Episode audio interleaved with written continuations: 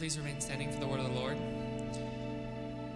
Now there were some present at the time who told Jesus about the Galileans whose blood Pilate had mixed with their sacrifices. Jesus answered, Do you think that these Galileans were worse sinners than all the other Galileans because they suffered this way? I tell you, no. But unless you repent, you too will all perish. Or those 18 who died when the tower in Siloam. Do you think they were more guilty than all the others living in Jerusalem? I tell you, no.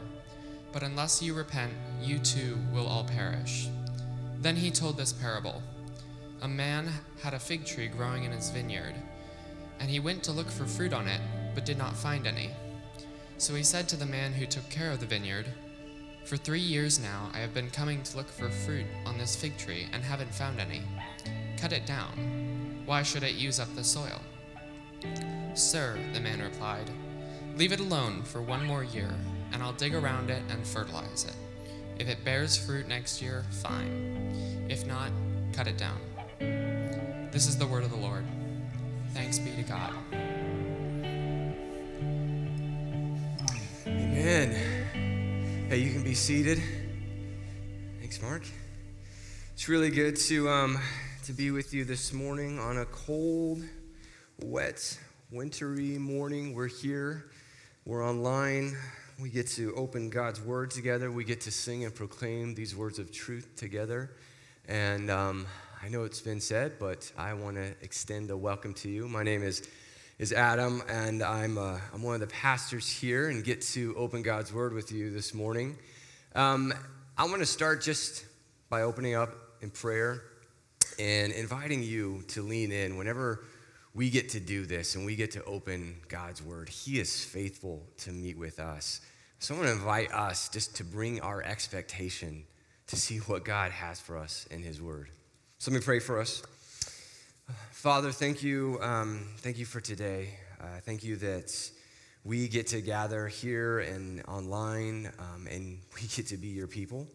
Um, we get to gather under the reality that you are good, you are in control, and you are present with us. And for that reason, we are marked with hope. And so today is as we open your word and we read from this passage in Luke and, and we think about what you desire for our hearts, the transformation and the life and the fruitfulness that you see and desire to come from us, I pray that your spirit would speak to us, would lead us, would guide us, would challenge us, would even give us a taste and a picture and a vision for the life that you desire for us. God, we are asking that, that you would not leave us the way that we came, but that you would morph and shape us and do what only you can do. And so we give you our attention, we give you our hearts, and we thank you in your name. Amen. So, my last two years of, of high school, um, my uncle and I started a, a side job, a side gig. I started a gig of um, putting metal roofs on homes. And it was hard work, but it was good work, and it was interesting work because of my uncle. He's that guy in our family, that person. You probably have that one person in your family where you're like, Are you sure you belong with the rest? You're kind of out there. That's my uncle. And, and I'll tell you, this is all you need to know about my uncle. This is a true, not exaggerated story. My uncle has spent significant amount of his time in his adult years out in the desert attempting to catch an alien. I feel you need to know that about my uncle for the rest of this to have any, any bearing. But he's really good at roofing, it's very handy. And so there we were. We started this, this side hustle, and we were going to put metal roofs on in the summer. And uh, we started into the work, and it was hard. And we had this one roof at the end of summer going into fall where it was starting to get cold that he wanted to try to rush and get it done. And so I show up at the site, and he wanted to be up on the roof working before the sun came up, just lame, especially when you're 16, 17. And my, my experience and my observation of the teenage brain is it, it doesn't really function at those wee hours of the morning. So we're there and we're, we're up on the roof and we're getting ready to do measurements. And it's a lot of measurements for the first couple of panels because if you get the first ones on crooked, the rest are going to be a nightmare. And so we're up there with the tape measure and we're doing our work, and I can barely keep my eyes open. And we need to measure the top of the roof. We're at the very tip top. He gives me one end of the measure, the tape measure, and I start walking backwards so that we can do our thing. And I'm, I'm watching him. He's calculating. He's trying to figure out all the stuff. He's looking down, and he looks up at me, and he just says, "Adam, stop." Man, that woke me up. That's rude.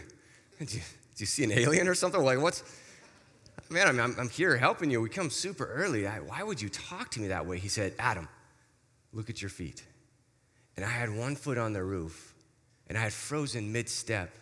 And as I looked down, there was no more roof left.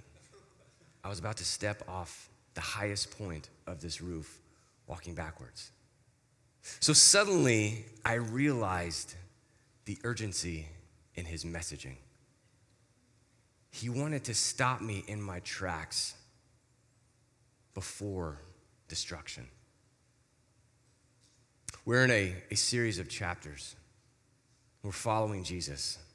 We're listening to his conversations with people, with religious leaders. There's an urgency to his voice. In, in, in Luke chapter 9 that, that we, uh, we got into before Advent, it says in the end of verse 51 that Jesus has res, uh, resolutely set out for Jerusalem.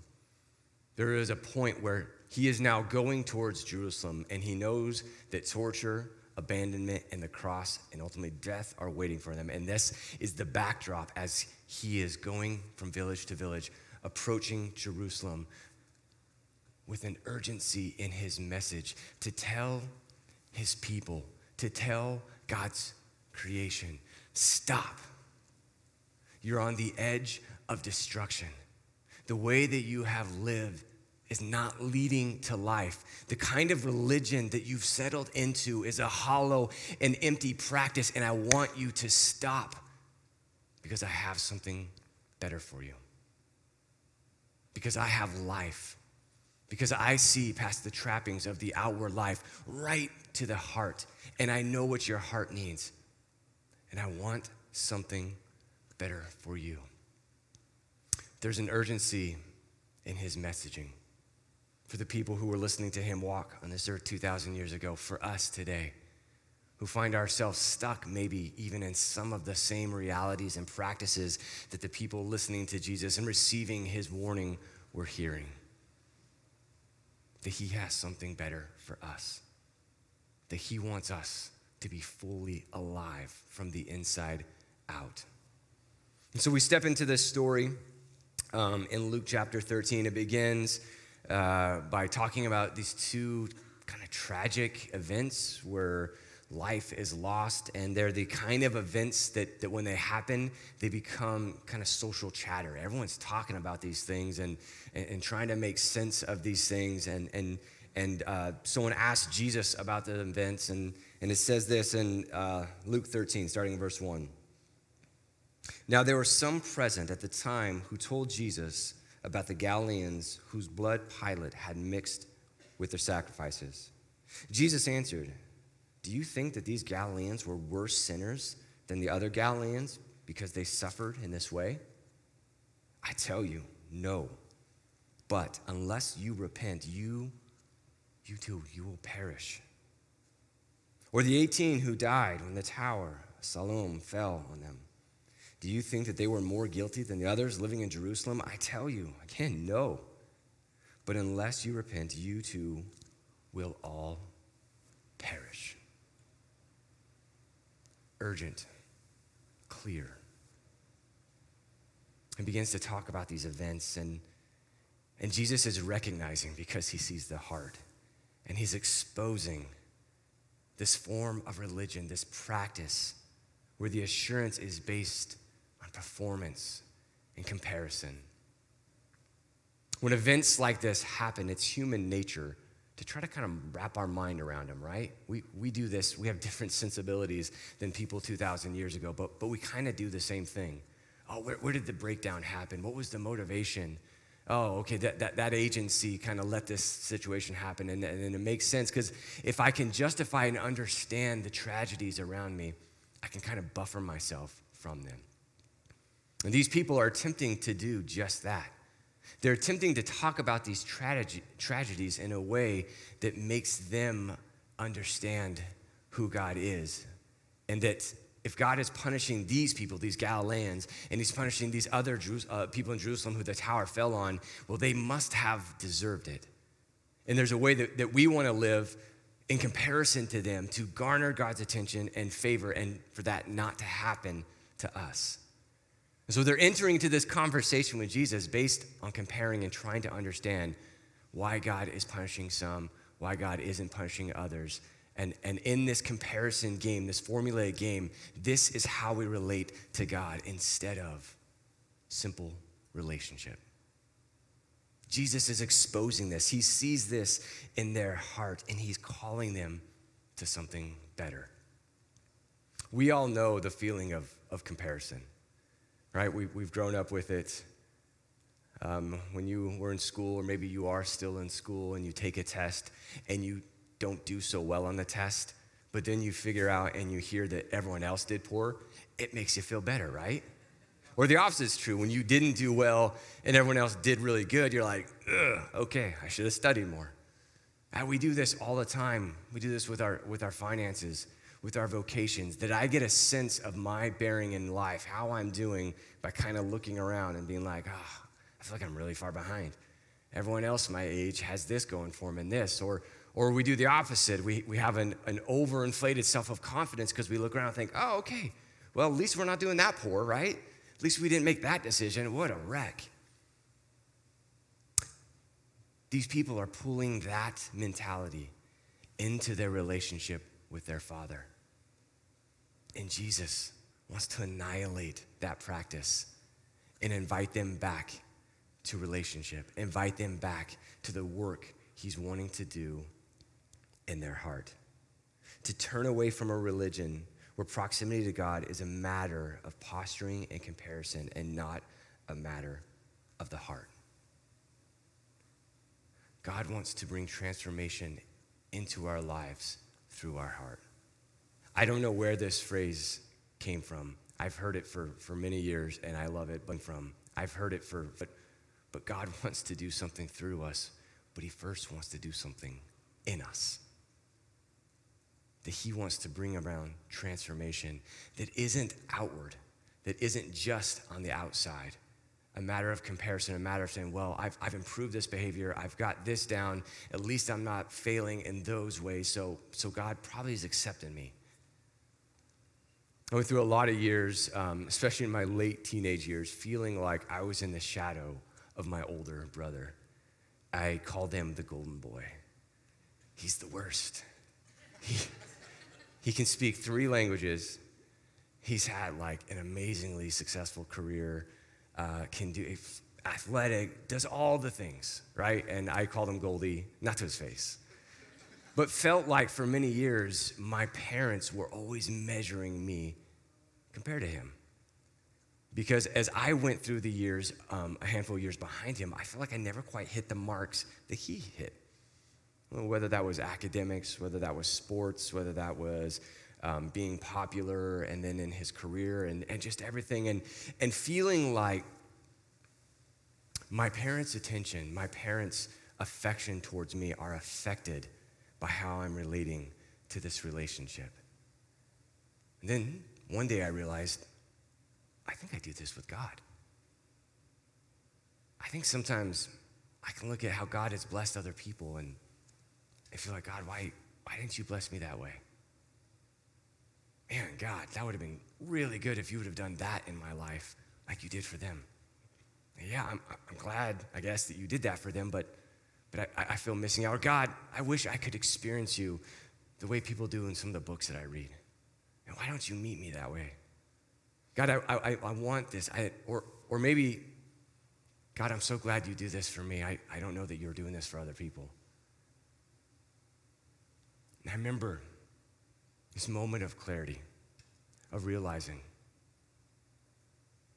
God could not possibly be more mindful of me. He could not possibly offer me more of his attention and his love than what he already has. I don't need to gain his attention. I don't need to gain his affection towards me. I need to grow at recognizing it. I need to grow at seeing it. And the place that that happens is my heart. The very place that he wants to do his work. I love this quote by, by Timothy Keller, and it, it, it won't be on the screen behind me, and I'll, I'll read it a few times. It's a simple quote, but just listen. God sees us where we are, loves us where we are, and accepts us where we are. But, but by his grace, he does not leave us where we are. God sees us, he loves us, He accepts us where we are, but by His grace, He does not leave us where we are. Jesus is present with these people who are stuck in this form of religion that isn't bringing life into their heart. He sees them where they are. He loves them where they are. He's met them where they are, but He's not going to leave them there. What does He tell them two times? Hey, repent. Repent. Don't try to manufacture some sense of, of worth before God or confidence before God because these tragedies have happened in other places. Stop that. Repent. If you were here on um, New Year's Day, uh, we had an epic brunch, you might remember. And we, we talked about stepping into this new year. Um, through this practice of repentance and, and, and really looked at this, this New Testament biblical word of repentance, that it's more than just saying you're sorry. The word metanoia, it, it actually means to shift belief, to stop believing one thing, to confess, God, I am believing incorrectly on this. I'm believing opposite of who you are and your character and what you say is true. And so I am, I am moving from that. I'm repenting of that, and I'm choosing to believe your truth, what you say. And so Jesus is leading for these people is repent. Turn from that belief of posturing, of compromising, of comparing with one another. Turn from that belief and turn to the belief that your, your Father is present and He loves you. You don't need to garner His affection or His attention. He wants to do a work in your heart that leads to fruitfulness, a repentance a changing of belief that leads to fruitfulness of the heart. You might remember um, this kind of being thematic throughout Luke. Jesus calling people to repent and to be fruitful. In his, his first kind of public ministry experience in Luke chapter 3, verse 8, he tells these religious leaders, produce fruit in keeping with repentance. And do not begin to say to yourself, We have Abraham as our father, for I tell you, out of stones God can raise up children of Abraham. He's telling them over and over, Man, you're, you're one step from falling, from destruction. Stop it. Repent from these faulty beliefs. Repent from this, this empty practice of religion and turn towards your Father turn towards God. The heart of this text is Jesus calling his creation back to himself. And not just on the outside, not just at a custom level. He wants their heart. So he tells them repent, repent and believe repent and shift belief towards God. And then he goes on to tell this, this parable. Starting in verse 6, it says, Then he told this parable A man had a fig tree growing in his vineyard, and he went out to look for fruit on it, but did not find any. So he said to the man who takes care of the vineyard, For three years now I have been coming to look for fruit on this fig tree and haven't found any. Cut it down. Why should it use up the soil? Sir, the man replied, Leave it alone for one more year, and I'll dig around it and I'll fertilize it. If it bears fruit next year, fine. If not, then cut it down. Jesus tells this story, and um, throughout Luke and the other Gospels, there's a lot of stories about agriculture and vegetation. And, and that sometimes can be a little bit lost on us. I, I know most of the people Mosaic. I don't think I know any farmers. You might be here. Cool. I'd love to meet you. But for most of us, our experience with vegetation is, is a little different. I've, I've got a favorite plant. It's hanging in my office. It's a stagfern horn, and it's, it's an epic, beautiful plant. And I know it's an epic plant because this is my second one. I had one and someone stole it. Right? Someone stole a plant. Who steals a plant? It means it's awesome. So now I have a second one my family bought for me to console my loss of my first one. And it's, it's beautiful. It makes me smile in my office when I look at it. I care for it. I water it in the sink once a week, and I put my blinds down so that the evening, afternoon sun hits it. And, and I love this little bit of vegetation, but beyond just looking at it, it doesn't actually produce anything. I'm told that it makes the oxygen better in my office. Great. It's a hobby, it's an interest for me. But as Jesus is talking his first century audience about vegetation, about a fig tree producing and not producing, for them, this is a matter, a matter of life. This is a matter of their next meal and where their food is coming from. And it is critical that what is planted in the soil produces life, it produces fruit, it produces vegetation that can nourish and strengthen us. And so he tells this story, and in this story, the owner of the vineyard where this fig tree is planted comes out and he, he's looking for fruit. And he sees none.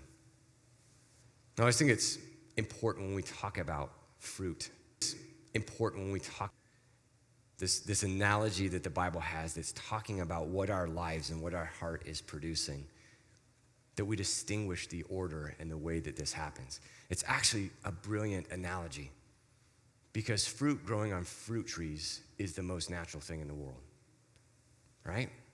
Apples growing on apple trees is natural. Apple trees aren't striving to push this fruit out, it's what they were created to do. They have soil, water, sun, everything God has given in His creation for them.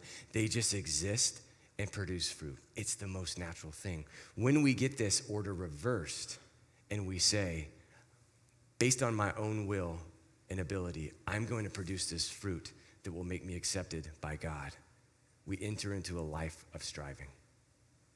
The fact is, I'm not very good at changing my own life because authentic change happens when belief changes. The practices of my life are hard to change until I change what my heart is set on and what I believe. Otherwise, we step into toil. I love this. This is in Psalm 127. It's such a beautiful picture. And, and, and this is actually from the, the ESV, the English Standard Version. I just love the, the way it's worded here. But it says this Unless the Lord builds a house, those who build it labor in vain. Unless the Lord watches over the city, the watchmen stay awake in vain. It is in vain that you rise up early and go to late rest, eating the bread of anxious toil, for he gives his beloved sleep. Please hear me and hear the heart of this parable that Jesus is teaching. This is not an invitation to be eating the bread of anxious toil for us to say we have to figure out how to fix our lives because this is what God wants. This is an invitation to invite God into the forming of our heart. And fruit becomes the most natural thing in the world. And so in this story, the owner comes out and he looks at the fig tree. For three years, it sat in the soil. It's taken up space, it's taken up nutrients, it's had sun, it's had water, no fruit. So the owner of the vineyard says, Cut it out. We're wasting the soil, we're wasting the space. Some of this, this urgent language that Jesus is communicating. It's planted in soil, it's existing here, it's not producing, it's not doing what it was created to do. It's reminding us that our lives are finite. And it doesn't always feel like that. Some days feel long, some seasons feel long, some years feel long. And then one day you wake up and you're 41, you're like, how did that happen? that felt really fast. Our life is finite. The mass of the wealth that we're able to, to accumulate and, and, and store up, someday it's not really going to matter to us. The adventures that we can have, the memories that we can have a generation or two when we're gone, they're gone. The thing that matters most is for us in the soil that we're planted to produce a fruit, a way of living, a way of engaging with the world around us that is everlasting. This is what we are created to do to produce this fruit that comes from the transformation of heart that God has for us. So the owner says to the gardener, Cut it out. This is my favorite part. Gardener intervenes. The gardener, who's actually the one teaching, who's actually the one sharing this parable, who's actually the one that saw his beloved creation one step away from destruction and stopped them. He intervenes. He says, Wait, let's, let's try some more. Let me dig around this plant. Let me nourish this plant. Let me love this plant. Let me give it everything I have. Let me come to this plant. Let me teach. Let me heal this plant. Let me do miracles for this plant so they can see that I'm, I'm the Son of God. Let me bring fertilizer in. Let's try. Let's give this plant time. And Jesus is extending grace. The gardener, the tender of souls. He wants to come to fertilize this plant. Now, fertilizer uh, in the first century, it's, it's actually manure. It's not very fun. I remember when I was uh, probably five or six, we were working on our yard. We had a huge yard, and my dad wanted to plant a lot of grass. And this huge dump truck showed up and dropped off the biggest amount of dirt I'd ever seen. I was at the window watching, thinking, this is the best day of my life. I, this is a mountain of dirt. I, my imagination was running wild. As soon as the dump truck left, I was so excited. I went and got my Ninja Turtles, my Matchbox cars. I went out there, and after about three seconds of playing in this dirt, I realized this is not dirt. This stinks. What is happening? It was manure. It's unpleasant and it's completely necessary because it works its way into the soil and it breaks up the hard places and it nourishes.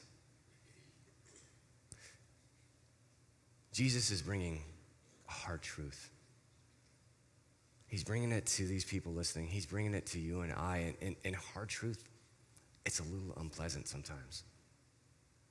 But it's absolutely critical when it works its way into our heart and breaks up those rough patches to bring nourishment so that we can respond to his invitation for us to have life. The gardener of our hearts. He's bringing us these words, this warning. Turn away from all these places that you're looking for meaning in life because you were created by God. You're meant to find your home. Your heart is meant to find its home in Him. So turn, repent, turn from those beliefs and turn towards Him. I have two, um, two responses that I want to invite us into um, this morning. The first one is, uh, it's already been put before you, but, but thinking about this season that's right before us, Mosaic. Um, the invitation to be present tonight, the invitation in this Lent season, the invitation over the next several months to lay our heart bare before God, to look like the story of this fig tree and say, is, is there fruit? Man, what's, what's going on in the soil of my heart? maybe that's really hard. Maybe that's really scary or intimidating. Maybe the last time you looked, was pretty messy. And now you, you just kind of try not to look at it. The gardener of your soul is gentle. He teaches and he guides. My, um, my youngest daughter, when she was a little bit younger, and probably still now, can make a mess like no one's business. I, it's supernatural what she can do to her bedroom. It's like, how is this even possible? So, like, we can't live like a feral animal. So I tell her, you got to clean this mess. It's so bad that, that she'll go in there and just get overwhelmed. She'll start to cry. And it, it's, it's too much. She doesn't, she doesn't even know where to start. So I come in there, I sit her down, I say, It's okay, sweetie. Let's start with one thing. Let's start with just the toys. And being present with her, helping her, we begin to put it back together. You might feel like your heart is so messy you don't even know where to start. There's been hard places, broken places, thorn and thistle, where the junk of this world has made its way into your heart, where you've looked for what only God can provide in other places, and you're, you're feeling the effects of that, where people have hurt you or disappointed you, where there's been stress and anxiety in your heart. It feels like a messy room. Jesus, the gardener, he's present with you. He's gentle. Stone by stone, he'll help you. Thistle by thistle, he'll be present with you. My invitation for you today lean into this next season. I know this to be true. God wants to do something significant in your heart. He does. There's no question in my mind. Will you lean in? Will you be bold enough to even show him the messy places or the confusing places and say, Be the gardener of my heart. To lean into this season. The second invitation I have is for us um, at these tables. This is something we get to do uh, week after week, and it seems especially um, relevant today in, in talking about the work of the heart. Because one of the ways that, that we can see this table is it's actually a place of, of some kind of commerce, of, of trade. My, um, my family loves to go in the summertime to the farmers markets. We have one big one in Vancouver. And uh, it's, it's fun. Why, why go to the grocery store and pay 40 cents for an apple? Well, you can buy that same apple outside for a dollar. It's, it's magical. But you go, and there's all these tables set up and on the tables is all these goods, and they're things that, that maybe you want, they're things that maybe you need, and, and it goes something like this. You come to the table, and they have what you need, and you bring what you have to offer, and you give them something of value, and they give you something of value. And, and these tables, in a similar way, are a place of exchange. This problem. We don't really have something of value. What we have is our brokenness. That's what Jesus takes. Scripture tells us that he returns life when we surrender our death to him. It's the most incredible exchange of your life. So I want to invite you today as we, we come to these tables, and, and it represents Christ's body broken, it represents his blood spilt in Jerusalem, this place that he is on his way going, and he's warning and calling everyone to repentance on his way there. That's what these elements represent. And I want to invite us as we come to these tables today to think about to think about the soil of your heart. And just start with one place, one stone, one thistle that you recognize. That it's made its home in your heart. It doesn't belong, and God has something better. And as you come to this table and take these elements, I actually want you to name it before God. God, I'm, I'm struggling with lust. God, my heart is eaten up with comparison and greed. God, my heart is eaten up. I'm struggling with racism. God, these stones have found their way into my heart and they don't belong, and I'm going to name them and bring them to you as an exchange for the life